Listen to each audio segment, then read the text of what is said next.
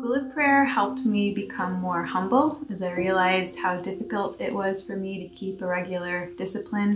The most challenging part of the School of Prayer was giving myself the grace necessary to grow and being patient and allowing the Spirit to do His work. The School of Prayer helped me to realize that I need to live a contemplative life. And it also helped me, in the context of a group, make this a reality. The most challenging part of uh, SOP was probably the, the pressing together of contemplation um, and social justice. Pressing them close together was uncomfortably helpful. And it's a rigor rooted in my experience or my acceptance as the beloved, responding to that belovedness with devotion. I recommend the School of Prayer to anyone who wants to um, dig deeper and learn more about contemplative prayer practices.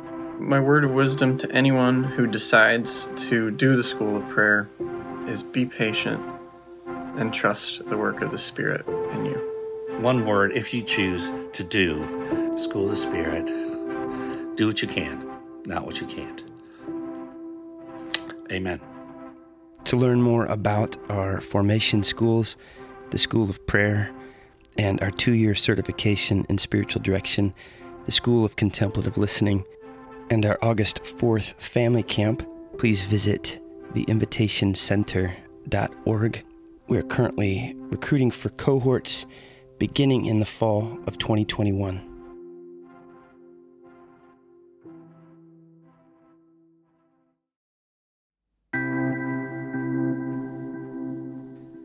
Hello, this is Josh, and you're listening to The Invitation. I am sitting here across the microphone from my dearly beloved Susanna Childress. Hello, Susanna.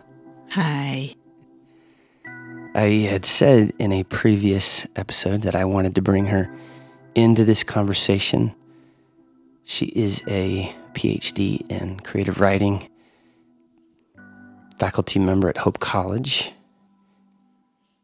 And the idea for these podcasts, after we have engaged each chapter, trying to let the chapter breathe, giving some space.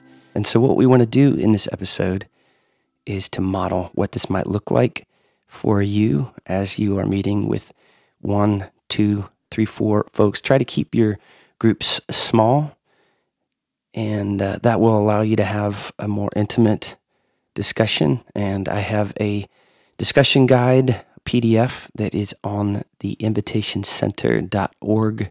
If you go to the Justice tab, you'll find that resource for you.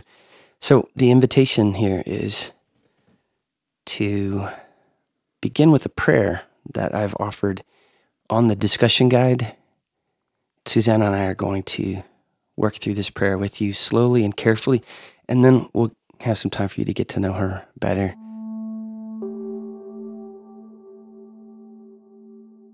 If there is anything that we can attend to as the church, as people of faith, when we come to questions of racial injustice, we can come with the help of the Holy Spirit to let the Spirit search us and know us and to reveal any unclean ways to lead us to repentance. One way that our tradition will say this is that the truth will often make you miserable before it sets you free. Another way, uh, Frederick Buechner has said this, is the gospel is always going to be bad news before it's good news. So these are difficult things to approach as we look at the brokenness of the world that's around us and also the brokenness that is within us. So I invite you to calm yourself as you're able to entertain the presence of God, opening yourself to God's love, God's truth, and to believe that the Holy Spirit does, in fact, want to help you see yourself.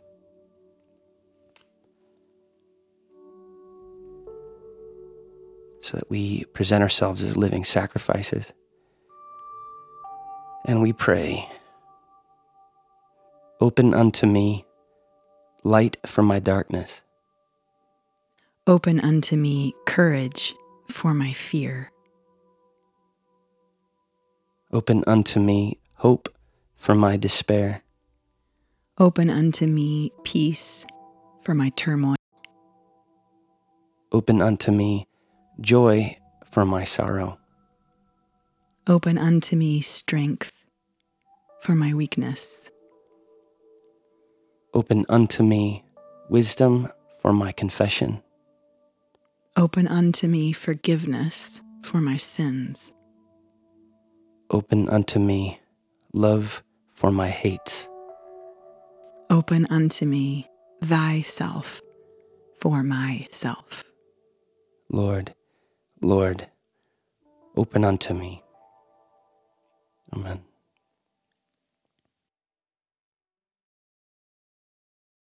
So, Susanna, when you come to the topic of white supremacy, mm, racism, reparations, as a person of faith, what kinds of things draw you to this?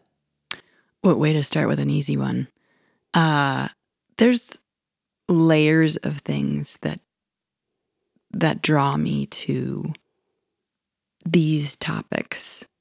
And also I would say draw is the right word because it it feels like um, a moth to flame.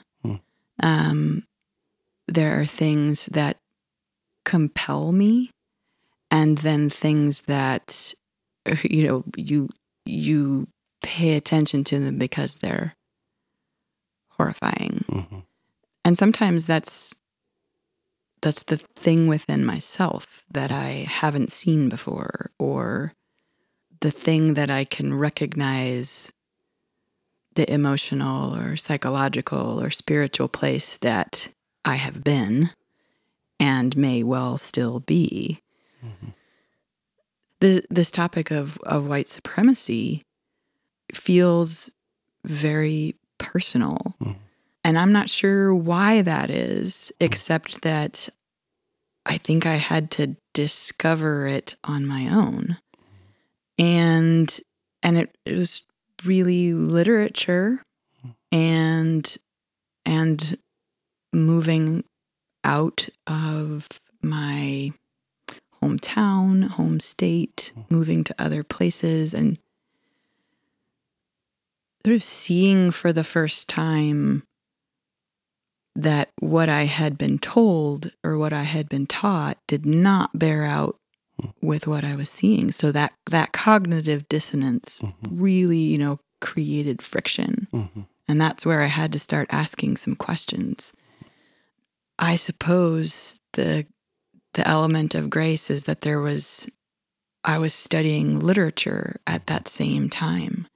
And so, you know, I, I live in Austin, Texas, and I can see the segregation. Like I could just you look around town, you mm-hmm. can see it. You can see it on the University of Texas.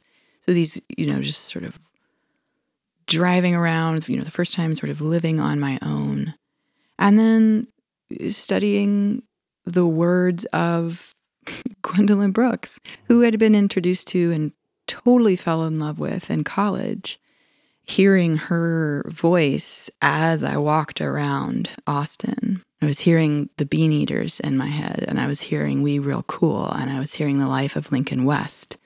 Um, these poems that speak to are spoken from the experience of um, impoverished and oppressed people, specifically Black people in Chicago. And all of a sudden, I couldn't ignore that um, the way that I thought I understood and the kinds of questions that I had been asking um, needed revisiting. Hmm. it strikes me that there's at least two core ways of going at this question of white supremacy and reparations. One will ultimately be this enormous question of how am I called to be part of the work of repair? That's the subtitle of our book. Before we get to that, most of us have to do the work of repentance, mm-hmm. and we have to be able to get ourselves into a place where reparation seems like an obvious conclusion. Mm. So, so uh, for me, what I want to share in the next few weeks is the story of being in the prison and how doing prayer practices with these men for six years and then having uh, an active conversation with you and others got me to a place where I'm looking at reparations, this book, and going, oh, that's obvious. I, of course, I want to read that. So, what can you tell us, Professor mm-hmm. Childress? Mm, no if you had a if you had a college student come to you and say, "Why? How do I begin to care more about Black people? Why do you're doing this thing on reparations? How can I get myself to a place where I'm somewhat on the same page with you?" Yeah, that's that's a, a good question, and um, the the impetus for a college student is um, you know, I'm in a place where I want to learn and and I, hope that many of us are in that place a lot longer than um, the four years or however long that we're in, you know, higher education. Um, but to someone who wants to care more and wants to learn more, which is already an amazing first step in, mm-hmm. in some ways. Um, I would say story, mm. one one word. Um, and I suppose I can just say the one word because in my classes, that's that's that's our modus operandi. That's our we pay attention to story because stories make us human. And so if you care about someone else, if you want to care about someone else, you listen to their stories. Mm-hmm. You seek out their stories. Mm-hmm. You let them tell their stories. You um, compensate them for their storytelling because it's valuable. Um, and, um, you know, it perhaps feels rigorous to say um, only mm-hmm. read BIPOC, um, Black, Indigenous, and people of color, but that's a really you know mm-hmm. college students are used to assignments, so that's what that's the assignment I'd give, mm-hmm. and that's the I that I don't assign anything that I haven't first tried myself or am not in the middle of doing, and um, again for maybe seven years. I, you know, I give myself one or two white authors mm-hmm. a year, but, mm-hmm. and those are often things that I sort of have to read professionally. But everything else that I'm reading and listening to mm-hmm. and ingesting in any way is by a person of color mm-hmm. um, and prioritizing Black and Indigenous voices. Mm-hmm. So that was a huge shift for me because I, am not going to say I didn't resist that a little, um, or I didn't find myself feeling like culturally out of my depth or something. I, I did, and that's that's part of the decentering. Mm-hmm. Um, and, and, so you know, the first year it maybe felt mm-hmm. strange, um, and uncomfortable. But by the second year, I didn't we didn't want to stop. Yeah. And now I I feel like I can't yeah. go back yeah. to just hearing and and I should also sort of a professor's asterisk asterisk here is that the publishing industry is um, heavily dominated by white voices. Mm. So even that is not foolproof. What what we're what we have access to, um, that's that's tough. That's another arena. But there are lots and lots and lots of writers and thinkers and um, artists, um, scholars, hybrid, all of those that are have have really um, become essential to my understanding. Yeah, the um, the very kind of conservative evangelical upbringing that you and I share was understanding that what goes in is what comes out. Right. You know, trash in, trash out. So what we're nurturing our minds and our hearts with. Mm. So this was always, you know, the debate on secular music at one point. And uh, so this is the same thing when it comes to developing an awareness of others, Mm. of of expanding myself, of of loving. I keep coming back to the vocabulary of the disinherited. So um, it's not that I read people of color because I don't like white authors. It's that I have a deficiency Yes. in my conscious awareness of the experience of people of color. So I, I then I take a, a diet to immerse myself into these stories and the poetry and the art. And that's the point of, of the gift of art is to get us into these beyond just some intellection. Mm. So what I'm asking Susanna to do is to create a list of suggested resources. I have this incredible gift of being able to turn to Susanna whenever and say, "Hey, what novel should I read?" And last summer, that was uh, Louise Erdrich, Roundhouse.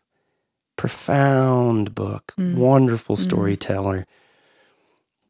Yeah, the initial thought might be like, how could I limit myself in that way? Mhm. Actually, right? Like it has created a breadth just um, you know, to to give myself to the imaginations Mhm. and the the storytelling Mm. of so ma- I mean, it is Mm-hmm. uh, my world has Oh, exploded. uh, the gift that Susanna can offer us is access to some of the contemporary voices we might uh, have gained from reading Ralph Ellison, Toni Morrison, um, even James Baldwin. Uh, the gift is that there's some particular expressions of these voices that respond to the moment that we're in right now. Of course, the greats. I, I read uh, Song of Solomon, Toni Morrison last summer, and that Mm. could be very well present today. The greats, even though it's decades past, it still has a present energy and and message. So Susanna will be creating a list on the website for you to access and awesome summer reading opportunities.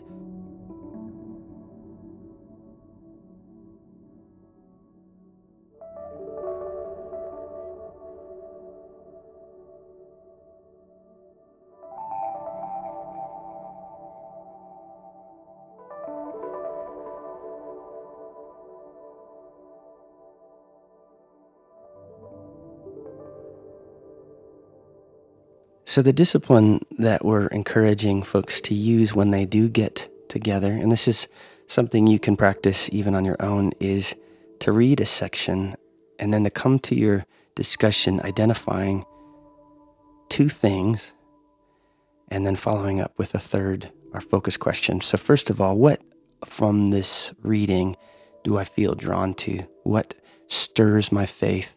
What excites me and gives me hope about the gospel in this very difficult situation? And then, second of all, what part of this text is frustrating, confusing, that uh, even makes me angry or especially sad?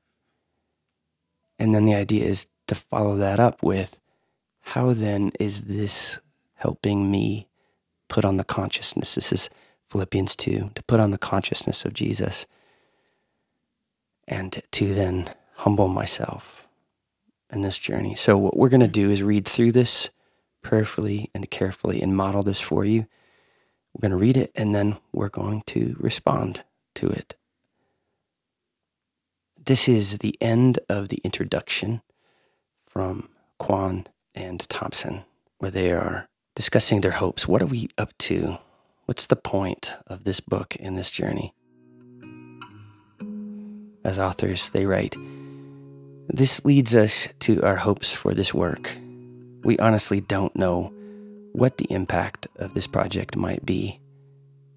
At times, the harm done by white supremacy, the work required to repair it, and the comparative smallness of our own labors seems overwhelming. But if we may be vulnerable, here is what we hope. Our hope for ourselves is that the call to reparations will continue to change us, to shape our imaginations, our loves, and our labors.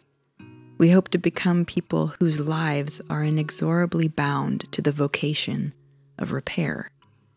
Our hope for our children is that each of you will renounce the beguiling myths that tempt us and instead see the truth about the world. And not only that you will see the truth, but that in seeing it you will give yourselves, in your own ways, to the work of repairing the world. We know this means that your lives will often be marked by grief, anger, and struggle. We grieve this for you. But this also means that your lives will be marked by the truth and by the faith, hope, and love that true lives require. As you labor to live the truth, remember that you are crowned with light. And our hope for the church is that the work of reparations, the work to repair our communities from the ravages of white supremacy, will become central to its mission. Our hope is that the language of white supremacy and reparations, now so unfamiliar and awkward, will one day become as fixed in the church's imagination and fundamental to its vocation as the language of repentance and reconciliation is today. This is the only way that the church can fully live with integrity, and the only path to beholding the joy of redemptive love made flesh in the streets of this world. Our hope for our nation is that we will renounce our willful blindness to our history, confess and give ourselves collectively and collaboratively to the work of repairing what we have done. Until we do this, we will never embody the meaning of our creeds, never escape the secret shame and uneasy conscience that shadows our national identity, never know peace in our cities. Most of all, however, our hopes are for our African American friends and neighbors. Our hope is that the singular harm wrought by white supremacy, the theft it has visited upon you and those you love, will broadly be seen for what it is. Our hope is that when it is seen, it will be confessed. Our hope is that when it is confessed, it will be renounced. Our hope is that when it is renounced, the world that it made will pass away and its weight will fall from your shoulders. Our hope is reparation. We labor toward this hope. This work is for you.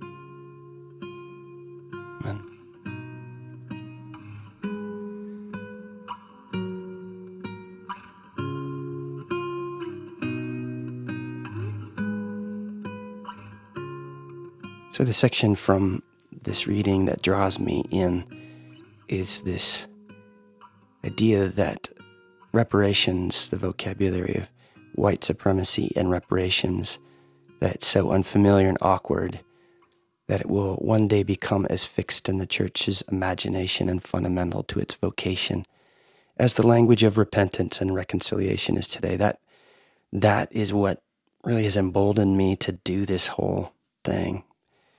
I know that there's not a huge group of people that want to dive into this, But at some place in our culture, we have to put a stake in the ground to, to jam love into the cogwheels of generational uh, oppression and misunderstanding. And so that gives me a lot of hope. But then on the flip side, when I think about this for our African American friends, that this is for you, I do pray that with excitement, but I still have a lot of foreboding, heaviness around those that I know that are currently just too exhausted to talk about this. Mm-hmm. They're broken, that uh, are scared for their families. So just as I as I want to pray that and hope that that this is a work for them, it just stirs up a lot of heaviness. My own fears for them, maybe my own fun- over functioning, and even my lack of faith, and trusting that God can actually eventually, you know, someday that we could talk more freely with our brothers and sisters of color. So with the uh, the the third movement of emptying myself, I'm just really aware here what an enormous project I've brought in on myself with this this journey with the podcast.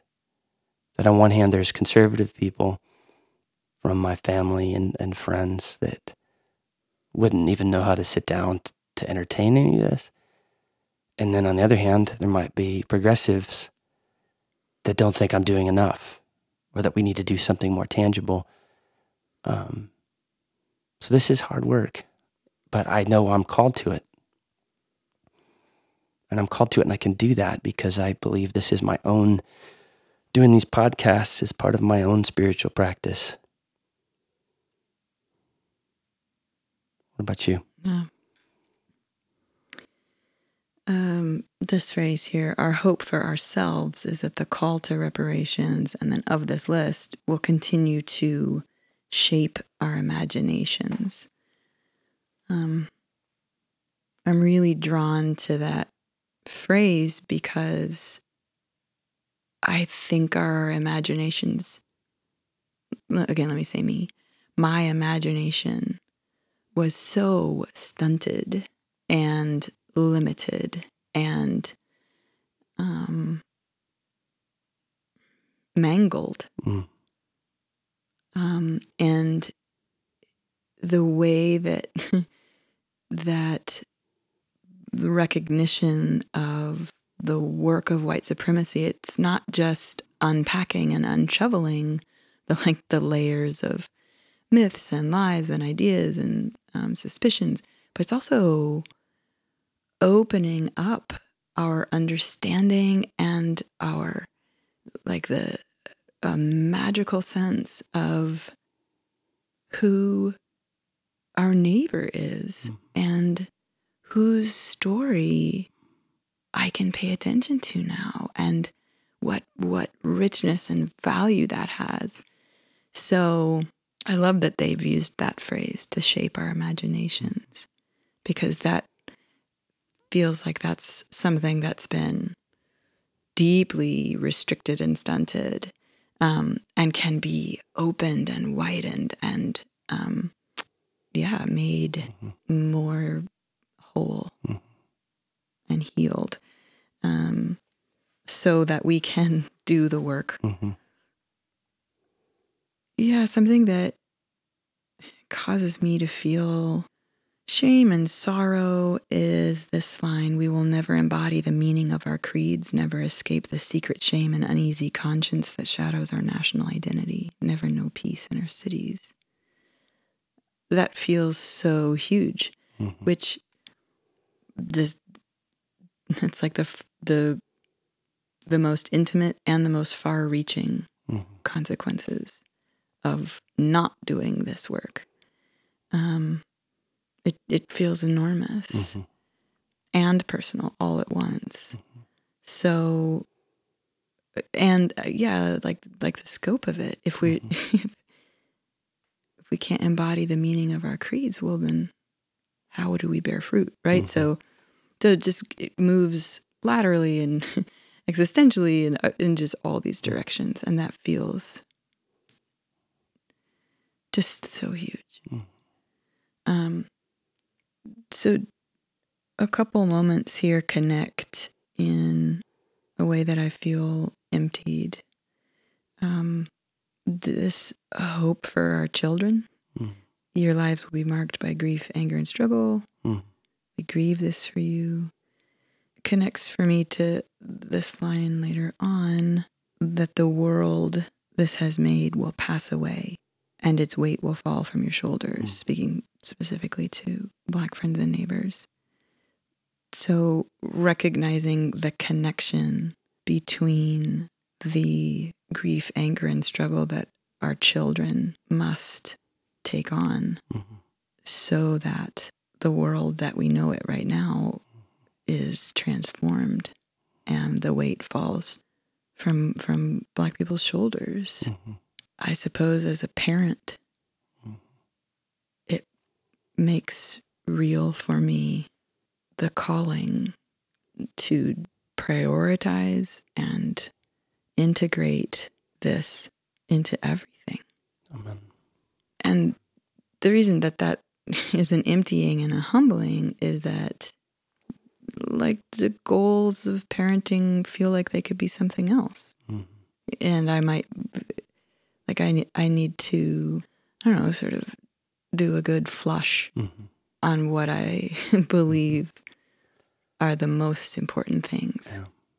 That maybe the most important step for anti racism is to model a decentered ego mm, in our home around our kids to continue to cultivate a humility and a patience and a surrender. that the emptying and the humbling is the act Yeah. If we can do that with our kids in the day to day, then turning to do this in the context right of racial injustice is just natural. This is who we are. right We're people of gentleness and patience, of humility, kindness.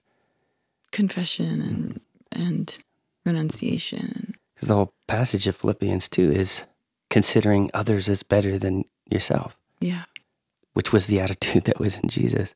Mm. How to cultivate that kind of deference to the other. So, again, coming back to that reactivity that keeps me bound up in racism is that self protection. Mm. where I'm I'm more important right now. I can't be racist. That's impossible. I, I love people. Wait a minute. Maybe you maybe you actually are. right because right. there's a deeper movement of considering others as better than yourself right now and listening Mhm, to this mhm, conversation mhm. rather than self protecting. And then that's the same thing with kids. I, I'm right right now with my son, and he needs to sit down and do what I told him to do. Okay, maybe I can instruct him in a different kind of energy. Easily, easier said than done. Mm, no kidding So, Susanna, it is really great to be able to share this space with you. Thank you for sitting with me. thanks i'm grateful Amen.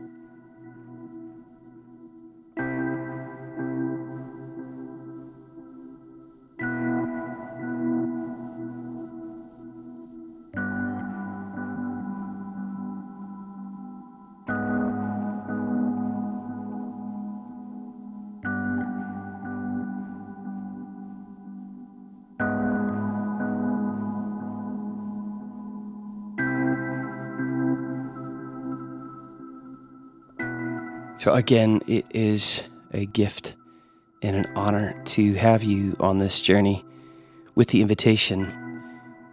If this episode or if any of the other resources from the invitation have been helpful for you in your spiritual growth, the greatest gift you can offer us is to share the invitation with someone else. Invite them into this summer study, let them know about the podcast.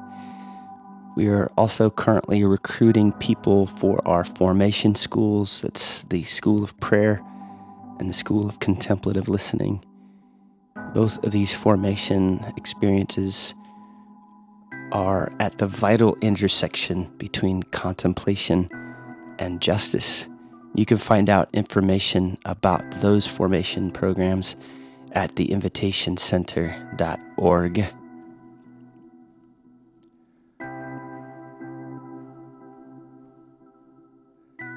During this summer study, we are not soliciting any financial support specifically for the invitation. If you do believe that this ministry is vital and important, one way you can support us is by offering a donation earmarked for Denise Kingdom Grier. And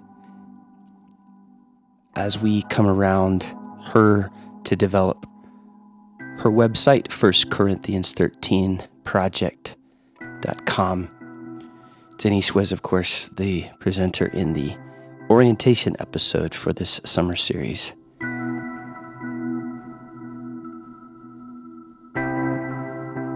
So until next time,